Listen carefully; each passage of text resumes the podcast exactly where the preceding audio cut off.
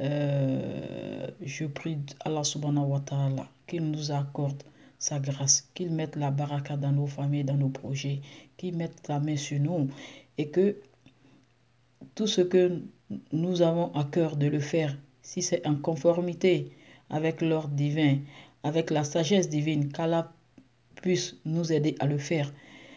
Si tel n'est pas le cas, que Allah sait mieux que nous ce qui est bon pour son croyant, qui, pour le croyant, qu'il mette la main sur nous, nous et nos familles, nos projets et tout ce que nous avons en cœur à cause du prophète Mohammed sallallahu wa sallam. Amen.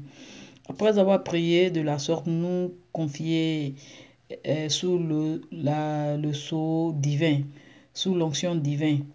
Maintenant, je vais commencer à parler d'une thématique, euh, puisqu'on est dans le mois de, bientôt le mois de, dans le mois de Ramadan, on commence bientôt le Ramadan. J'aimerais ici parler de, des dix causes, des dix causes qui font que on a un non-exaucement de notre invocation. Parce que ces causes-là font que le cœur de l'être humain est mort. Lorsqu'il invoque son Seigneur, l'invocation ne monte pas à son Seigneur. L'invocation ne monte pas à Allah subhanahu wa ta'ala. Parce qu'en réalité, Dieu répond à celui dont le, le cœur est vivant.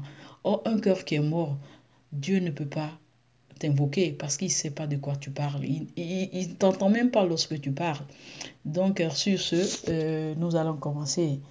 Plus Allah subhanahu wa ta'ala nous aide au travers de cela, que chacun y prenne son compte et que chacun y chemine là-dedans de telle sorte que Allah puisse invoquer, euh, Allah puisse répondre à nos invocations.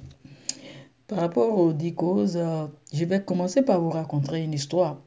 On racontait qu'au temps d'Abraham, il y a un groupe de gens qui se rassemblent autour de lui et puis lui disait, nous invoquons Allah, mais nous ne savons pas qu'est-ce qui se passe. Quelle est la raison Allah ne nous répond pas.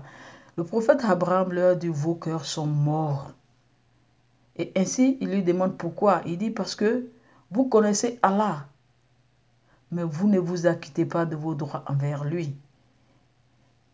Votre deuxième position, vous prétendez aimer l'envoyé de Dieu, mais vous avez abandonné sa sunna.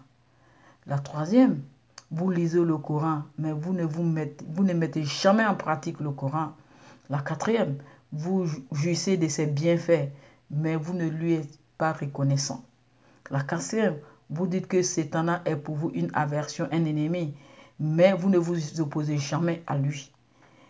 Vous dites que le paradis est une certitude, mais vous ne verrez pas pour y rentrer. La quatrième, la septième, vous dites que l'enfer est une certitude, mais vous ne fuyez pas l'enfer. La huitième, vous dites que la mort est une certitude, mais vous ne vous préparez pas.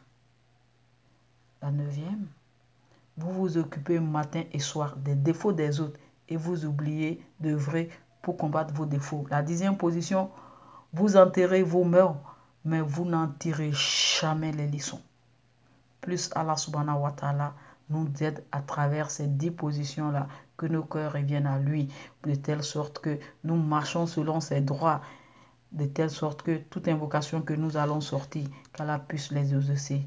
Amen.